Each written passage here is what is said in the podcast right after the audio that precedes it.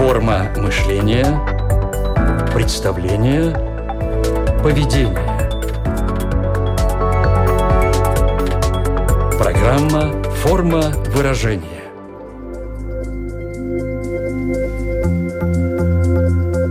Чего скрывать? Последние недели, а для кого-то и месяцы, связаны с одной не совсем приятной формой нашего выражения себя – это чувство тревоги. Именно о ней я и хотела бы поговорить сегодня в нашей программе. Ведь переживать, то есть э, испытывать беспокойство из-за текущих проблем или событий для человека вообще вполне естественно. Психологи говорят, что такой стресс даже позволяет нам развиваться. Но порой тревога берет над нами верх перестает быть оправданной, обоснованной, словом, выходит за рамки здравого смысла и как будто уже начинает жить какой-то своей жизнью и при этом еще и управлять нами, нашим сознанием. Так вот, как отличить естественную тревогу от болезненной тревожности и как строить вза взаимоотношения с одним и со вторым? Об этом и поговорим сегодня в нашей программе. Возможности выражения. Значение выражения. Свобода выражения. Программа «Форма выражения». И я с радостью представляю вам а, нашего сегодняшнего эксперта. Это клинический психолог, супервизор Латвийской ассоциации профессиональных психологов, директор Международного центра профессионального мастерства Вайниоды, а также специалист по психодраме Елена Панькова. Здравствуйте, Елена. Здравствуйте. Ну что ж, э, сегодня мы говорим о тревожности, и для начала, как мне кажется, нам нужно э, определиться с понятиями. Чем вот такое естественное, обоснованное беспокойство отличается от тревожности? И что такое тревожность, собственно? Прекрасный вопрос. Мы с вами совпадаем, потому что я тоже хотела начать именно с этого. Потому что сейчас такое время, что путают э, тревогу, панику, э, травму даже некоторые употребляют. Э, и здесь тоже можно очень по-разному говорить. Что такое тревога? Это беспокойство, волнение – Обычно в ожидании, обычно тревога направлена в будущее. То есть если страх это конкретно, я боюсь там чего-то, да, ну, прыгающего на меня льва или едущей на меня машины, то э, тревожность и тревога, будем говорить сначала тревога, потому что тревожность – это черта личности скорее. Так вот, тревога возникает в ситуации неопределенности, которая сейчас, собственно, характерна для нашего времени, когда вообще ничего не понятно – сколько чего продлится и так далее. То есть это отрицательно окрашенные эмоции. Но тем не менее обоснованные, имеющие под собой основу. Да? Есть какая-то ситуация. Какая? Может и... иметь, может не иметь. То есть вопрос тут такой, что она связана с подсознательной мобилизацией. То есть да, сейчас много информации о том, насколько это опасно, о том, что это может быть потенциально вредное поведение, угроза жизни, угроза жизни своей или других. Ну, то есть нагнетается информация. В общем-то, карантин тоже этому способствует. Люди в изоляции – Поэтому э, тревожность вроде бы или тревога, она должна способствовать повышению вероятности благополучного исхода событий. Ну, быть готовым, да? Uh-huh. То есть руки и все остальное, не буду повторяться, потому что это много информации об этом. Но если мы говорим о тревожности, то она может быть, во-первых, внутренней, личностной, во-вторых, ситуативной. То есть она может зависеть от ситуации, вот как сейчас, но есть люди, которые тревожны всю жизнь, и которые там тревожатся по поводу опаздывающего автобуса, например. И так далее. Да, это тоже ну, важные вещи, которые могут суммироваться, если тревожный человек и тревожная ситуация, то, конечно, э, важно, чтобы это не переросло в какую-то панику, в какой-то аффект, чтобы человек остался хозяином своей тревоги, а не тревога стала его хозяином и не вот взяла власть над ним. Интересный, угу. интересный момент. У меня сразу так вот э, на память пришел пример. В моем окружении есть тревожные люди, такие классические тревожные люди, которые, кстати, вот э, в нынешней э, ситуации такой ну, повышенного уровня тревоги в обществе, назовем это так, ко всей текущей ситуации относятся достаточно индифферентно, надо сказать, достаточно равнодушно. Это что, вот какая-то другая сторона тревожности? А, да, это очень интересно, потому что люди люди, которые э, отличались своей повышенными э, тревожностью, ну, скажем, в спокойное время, а сейчас получается то, что в психотерапии называется снижением масштаба переживаний. То есть все тревожатся, и тогда моя тревога перестает там быть фигурой, перестает быть чем-то ярким, я как бы сливаюсь, я становлюсь ближе к людям. Да? То есть вот такое, такое странное, парадоксальное, но тем не менее существующий эффект. Растворяется как будто, как будто эта тревога будто распределяется более равномерно и что ли становится не столь, не столь ощутимой, как будто для человека. Ну да, да? в этой тревоге я берусь другими за руки в некотором смысле. Uh-huh. Да? То есть я становлюсь э, плечом к плечу с ними, локтем э, к локтю и так далее. Ну что-то в таком духе. То есть вот еще раз, если это есть у всех, то значит это э, не так меня тревожит. Uh-huh. Это не моя личностная особенность, это не то, что надо лечить мне сейчас же и так далее. То есть ну, естественно, могут быть совершенно в другую сторону. Человек, которого зараз, заражают тревогой. Никто не отменял всех социально-психологических механизмов внушения, подражания. То есть тревога это заразно? Конечно. Если специально ничего не делать, если не, не сохранять свой ум в ясности, не держать свое сознание под каким-то контролем, не, не быть осознанным, то, конечно, можно поплыть в этой полевой тревоге, в этом полевом страхе. Конечно. Угу. А, хорошо, а как в таком случае, Елена, отличить а, вот эту тревожность как э, некое такое нервное расстройство а, от э, беспокойства объективного, естественного. Вот как в себе, а, скажем так, идентифицировать, э, в каком состоянии все-таки ты пребываешь? А какой смысл вот это дифференцировать? В принципе, в любом случае, хоть в одном, хоть и в другом, лучше от этого освобождаться. Но есть же беспокойство Слушайте, такое абсолютно объективное, естественное. Мы беспокоимся за то, чтобы, ну не знаю, если наш ребенок заболел, то мы беспокоимся, это нормально. А беспокоиться просто без повода все время, ну это вот уже Хорошо. проявление. Давайте возьмем ситуацию вне э, пандемии, вне коронавируса. Вы стоите на остановке, не мой пример, Петухова, но мне очень нравится, и ждете автобуса. Автобус не приходит. У вас возникает тревога, вы думаете, что такое? Что случилось, будет ли сегодня автобус, приеду ли я вовремя, или я опоздаю на работу, на учебу. А, то есть вы охвачены своей тревогой вроде бы по м, причинам и по событиям, которые от, от вас вообще никак не зависят. Да? Uh-huh. приедет автобус или нет. И поэтому можно, значит, продолжать находиться в этом состоянии тревоги, испытывать ее, усиливать ее, накручивать себя. А можно отвлечься, посмотреть на м, почки набухающие, на проплывающие облака, на что-то еще. То есть вот очень хорошо не в гештальтерапии, а в гештальт-психологии понятие фигуры и фона. Когда вот фигура становится тревога, то она доставляет, ну, в некотором смысле мучения этим своим аффектом. Если мы переводим, и выход из нее находится как раз в фоне, который вокруг. И вот человек, спокойно там глядящий на облака, в которых уплывает его тревога, незаметно видит, о, пришел автобус. То есть объективно от этой тревоги ничего не зависит. Да? И точно так же здесь. Если понятно, что надо мыть руки, если понятны все карантинные меры, если понятна изоляция, то где место для тревоги остается? Про что она? Про несуществующее будущее, про воображаемые какие-то страхи? Какой в ней смысл? Зачем она?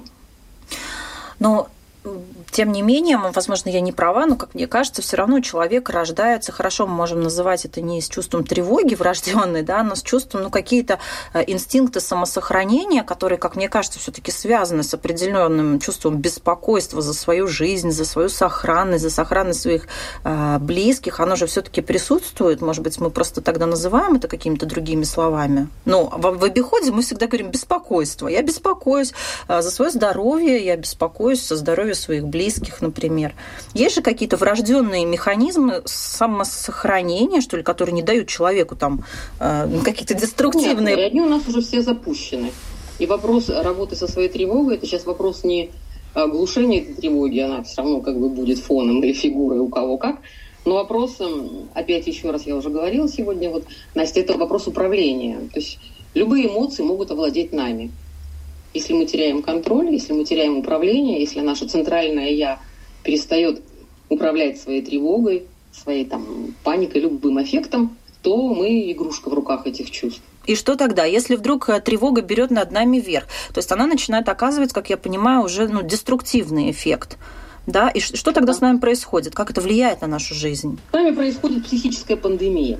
Здесь надо работать с тем, чтобы вот иммунитету не мешал этот дистресс. Получается, что повышенная тревожность, она снижает иммунитет. Снижает психологическую устойчивость. Психологическую устойчивость, в том числе это влияет на снижение иммунитета, что еще больше может э, спровоцировать а, возникновение вероятность как заражения. вероятность заражения. Но отношение к этому это то, на что мы можем влиять. Внутренняя картина к, тревог, к тревоге, скажем так, она тоже важна, потому что здесь важно уметь взаимодействовать со своей внутренней тревогой. Мало того, использовать эту тревогу как внутренний ресурс. Так, а как же можно использовать а, тревожность а, как продуктивный ресурс? Ну, то есть как, как, как нечто полезное, как ее можно использовать? Как можно использовать? Нести больше созерцательности, посмотреть, о чем эта тревога говорит мне.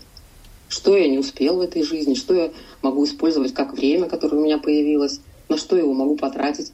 Могу ли я слушать там музыку больше, или читать книги, или общаться онлайн с друзьями или разговаривать с близкими, или действительно какие-то простые вещи, там, убрать квартиру, петь. Ну, в общем, все, что... Э, это как бы тревога, как способ развития своей креативности, как способ развития своей творческости. Вот что рекомендуют, опять же, э, разного направления психотерапевты. Во-первых, структурировать свой день. То есть строить план на день, вести ежедневник. То есть, когда мы ходили на работу или в школу, нам это не приходилось делать самим. За нас это делала система, в которой мы находились. Да? Если мы вспомним, опять же, Виктора Франкла и э, его размышления о том, кто выживал в концлагере, то люди, помещенные в полную изоляцию и несвободу, концлагерь это все-таки не карантин, э, выживали те, кто придумывал себе то, что имело для них личностный смысл. Например, такие простые вещи, как чистить зубы. Надзиратели лагеря вовсе не заставляли там следить за своим здоровьем, но люди, которые там э, читали стихи, молились или там чистили зубы, делали что-то сами по своей личной воле. Напомню притчу, по-моему, ее сейчас тоже много приводят, но тем не менее. «Куда ты идешь?» – спросил странник, повстречавшись с чумой. «Иду в Багдад. Мне нужно уморить там пять тысяч человек». Через несколько дней тот же человек снова встретил чуму. Ты сказала, что уморишь пять тысяч человек, а уморила пятьдесят, упрекнула ее. Нет, возразила она, я погубила только пять тысяч. Остальные умерли от страха. Клинический психолог, супервизор, директор Международного центра профессионального мастерства Вайнада Елена Панькова. Сегодня эксперт нашей программы, а программа – это форма выражения. Возможности выражения. Значение выражения. Свобода выражения. Программа «Форма выражения». А скажите, Елена, а существует ли какая-то шкала измерения тревожности? Тревожности персональной или тревожности, может быть, в обществе в целом? Конечно, есть. В обществе в целом не знаю, социологические какие-то исследования. Вообще есть шкалы тревожности и школьной, и общей, там, и Филлипса. То есть еще есть много опросников и всяких методов, есть э, проективные методы, то есть если этим специально заниматься. Но опять же вопрос не в том, чтобы измерить и диагностировать, зашкаливающая у меня тревога или нет. А если зашкаливающая, то что теперь? А, ведь важно не поставить диагноз, а научить, как с ним жить, как говорил Фрейд. Да? Но давайте сначала все-таки выявим, давайте все-таки с диагноза начнем. Вот как простой человек может определить а, у себя, вот тревожный я или не тревожный? Вот давайте все-таки попробуем выявить какие-то признаки тревожности. Может быть, не связаны с нынешней, с текущей ситуацией, потому что а, мы очень много об этом говорим, это очень важно говорить сегодня о, о, о коронавирусе, разумеется, информировать наше да. общество, да? да. Тем не менее, давайте, может быть, все-таки чуть-чуть от нее отойдем и посмотрим более ну, глобально, что ли, на тему тревожности. Как она еще проявляется, кроме вот таких вот кризисных моментов, как сейчас? Ну, давайте попробуем. Ведь все очень просто. У человека есть, ну, скажем, э, четыре системы. Коротко можно сказать, темп, если сокращенно, это тело, эмоции, мышление и поведение. Как тревога проявляется на уровне тела. Это может быть дрожание, это может быть учащенное сердцебиение – это может быть э, затрудненное дыхание и так далее. Да? На уровне эмоций понятно, что я ощущаю тревогу, и тогда что я думаю? Что ой, как все плохо, и как мне страшно, исправлюсь ли я, и вдруг это будет очень сильное. То есть, если есть такие мысли, если есть такие чувства, если есть такое э, ощущение в теле, значит, есть и поведение соответствующее. Как правило, такое поведение — это бездействие, это пассивность, это э, скукоживание, сжимание, скручивание. Понимаете, да? Вот, да. собственно, четыре критерия, по которым можно определить, есть у тебя тревога или нет. Мешает ли она твоему нормальному, какому-то привычному, адаптивному э, существованию? Есть ли радость у тебя во время этой тревоги? Способен ли ты? Потому что, ну, если есть тревога, то куда радости поместиться? Uh-huh. Для нее надо освободить место, правда? Вот, например, есть чувства против, противоположные, которые не могут существовать одновременно. Например, страх и злость. То есть я не могу одновременно бояться и злиться.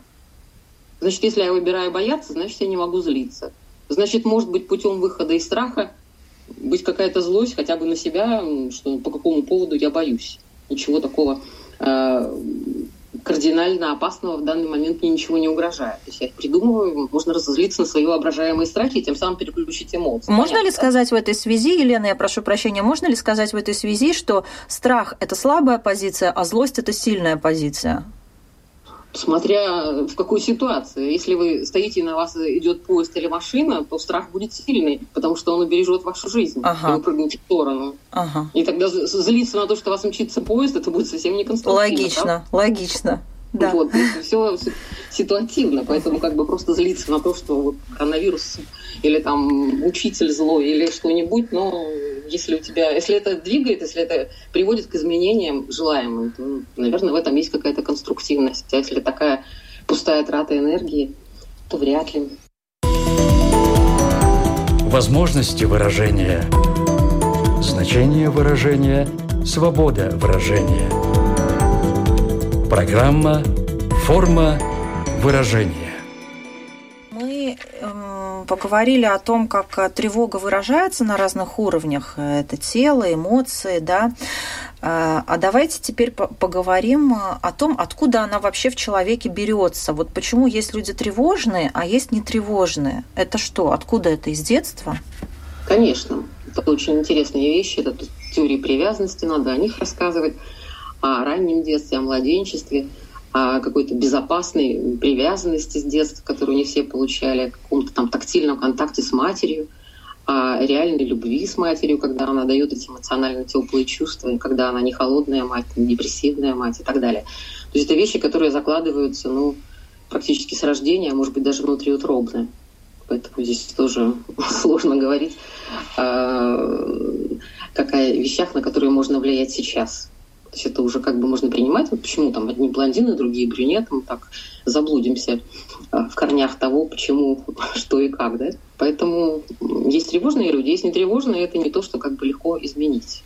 Но тем не менее, а, если э, человек сам с собой не справляется, почему очень важна одна из э, стратегий совладания в ситуации тревоги, если не помогают там всякие простые упражнения, дыхание, заземление – Э, понимание там, где твое тело, ощущения через тело там разного рода.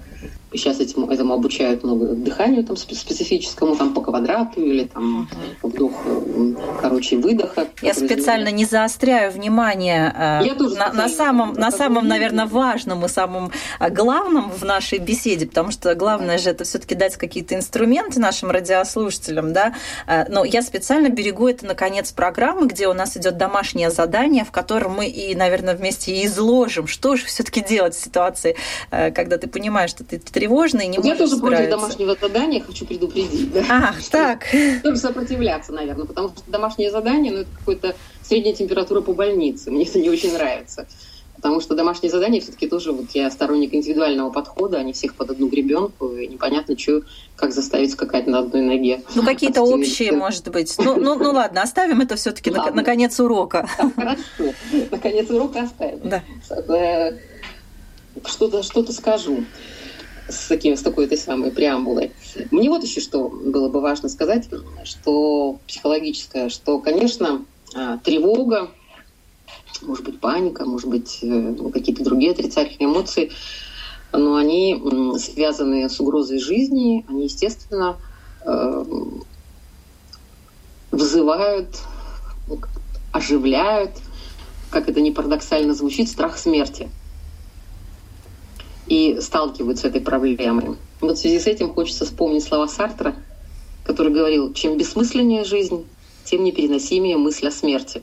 Угу. Сильно, правда? И здесь же есть, еще расскажу, вот есть, можно в радиопередаче этого не дашь э, никак, но тем не менее можно назвать такое слово, как тонатотерапия, то есть терапия смертью. И Владимира Баскакова, которого тоже можно погуглить, почитать очень интересно. У меня тут лежит книжка «Тонатотерапия в публикациях». Если я вам попробую сейчас читать заголовки статей.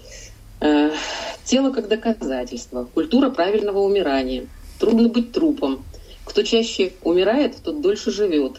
Пимента море. Умирать полезным. Самая запрещенная тема. Уход перед бессмертием. Ну и так далее. Uh-huh, Понимаете, да, о чем? Uh-huh. То есть получается, что вот у нас сейчас такой момент, когда в нашей культуре, где смерть вообще отделена, вот фактически э, 100-200 лет назад было совсем по-другому, да? То есть она была приближена к человеку, человек мог умереть там дома где-то. Сейчас это все как-то э, изгнано из дома, скажем так. Ну, разные случаи бывают, но тем не менее, вот у нас культура все-таки вытеснения смерти, и мы скорее о ней не думаем, да? Как многие религии э, учат тому, что нужно быть готовым к смерти в любой момент. И это вопрос не о смерти, и не о страхе, и не о тревоге, а вопрос о качестве жизни. О том, что если ты осознаешь, что ты конечен, смертен, то ты осознаешь, что у тебя есть кусок жизни, который ты можешь прожить это, и это имеет отношение к старости, вот тема, которую я тоже люблю, да, то есть получается, что можно там 60 лет считать, что все, жизнь кончена, и там оставшиеся 30 лет э, сожалеть об этом, тревожиться, страдать, болеть и так далее, да. Поэтому вот может быть сейчас такой момент, когда м, качество жизни и поиск того, что я могу сделать, хочу, что важно мне в моей жизни, осмысливать, э, это может быть тоже плюсы сегодняшнего времени и плюсы тревоги, которые мы переживаем. Я все-таки зацеплюсь э, за одно да. из, из названий, которые вы так хоть да. и в проброс, но тем не менее да. прочитали из этой книги.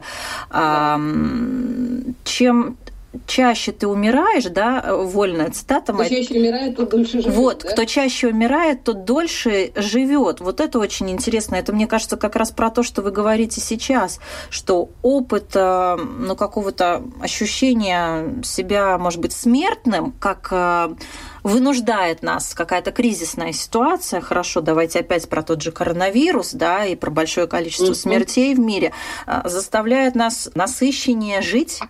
Да, здесь просто тонатотерапия, это ведь как бы синтез а, восточных учений, а, Райха, ну, то есть телесно-ориентированных терапий и так далее, которые вот сделал Владимир Баскаков, который там больше 20 лет, может быть, уже больше 30 занимается этим направлением, готовит там тонатотерапевтов и так далее. То есть э, смертью можно и лечиться.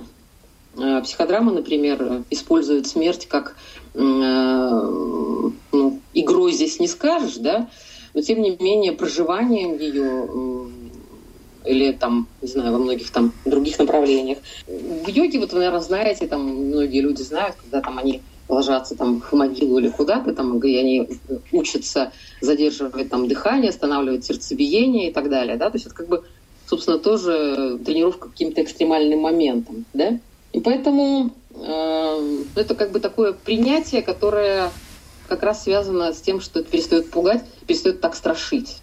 Ты понимаешь, что это просто переход. Мы же можем бояться каждый раз, когда мы ложимся ночью и думать, проснусь ли я завтра утром. Потому что есть сон, в котором я не контролирую, что происходит. Да? И это тоже переход. Поэтому вот, ну, здесь э, тоже очень разные могут быть взгляды и уровни развития темы нашей. Вот, скажем, физический уровень, там, душевный, духовный да, это тоже вот один из уровней развития там духа даже, принятия, ну, жизни. Если принимаешь смерть, ты вполне принимаешь жизнь. Вот как ни странно, такой парадокс. То есть получается, что тревожность это как раз-таки страх перед смертью. А... Если глубже копать, да. да. Ну, как бы... в общем-то, конечно. Ведь все же очень просто. Вот тут как-то мы э, тоже немножко дискутировали по поводу многофакторности, там чего-то еще.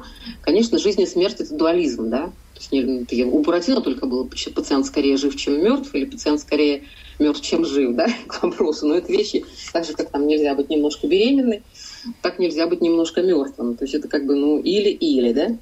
Но тем не менее, что вот я к тому, что в нашей культуре не учат умирать, значит, не очень учат жить так, чтобы это было полноценно и качественно. Потому что, правда, если мы будем переходить в систему ценностей, э, то тоже вот есть сейчас много разных интересных роликов – о том, что э, вирус, который сейчас это благо, это вообще добро, это, может быть, человечество задумывается, куда оно идет, вообще какими ценностями. Может быть, это э, то, что приведет нас к духовной перестройке, может быть, это то, что вот что еще так могло глобально э, объединить мир, да, в общем-то, землетрясения, там природные какие-то там вулканы и так далее.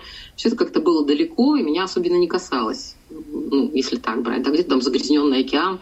Вообще, сейчас же пишут о том, что вот, например, там в Венеции очистились каналы, появились лебеди, даже дельфины заплывают.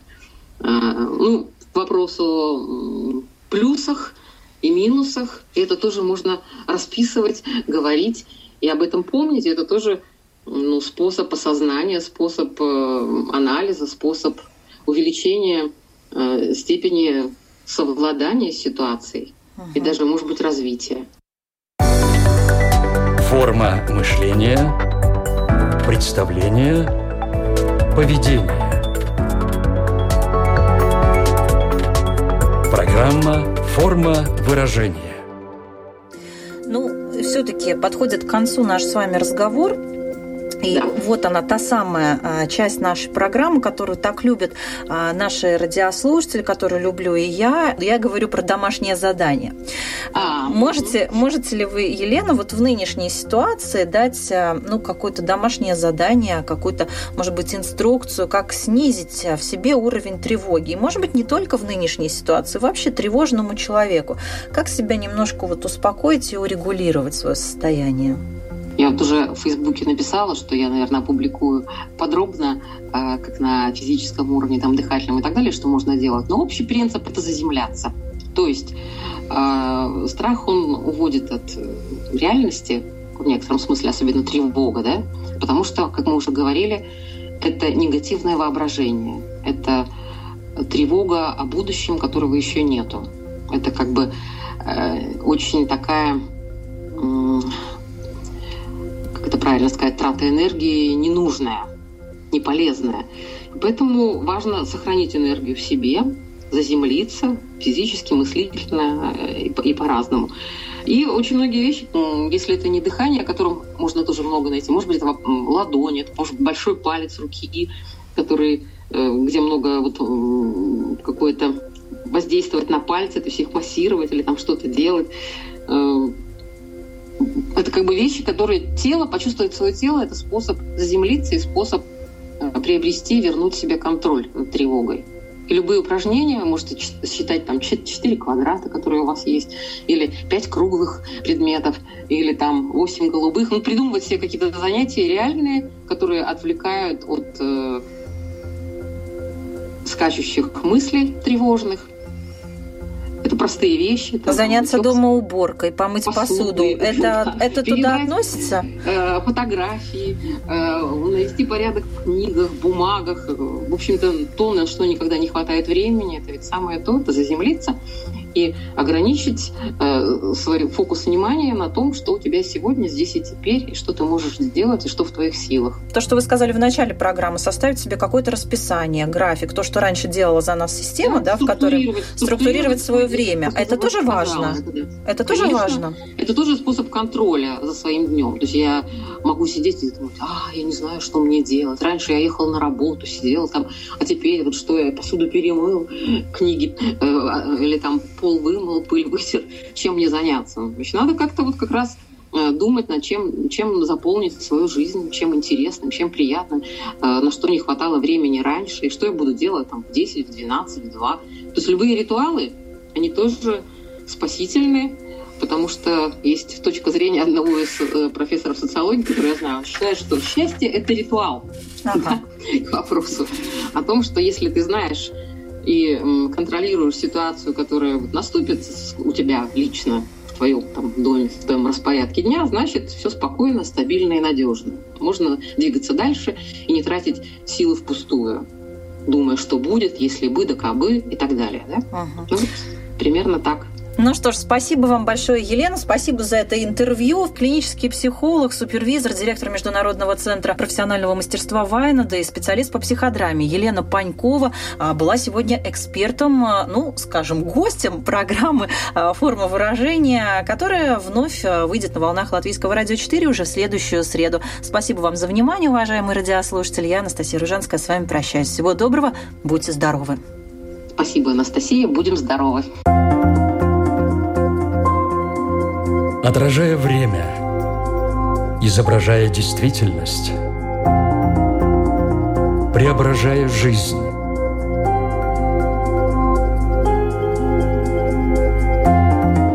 Форма выражения. Программа о том, как мы проявляем себя в этом мире –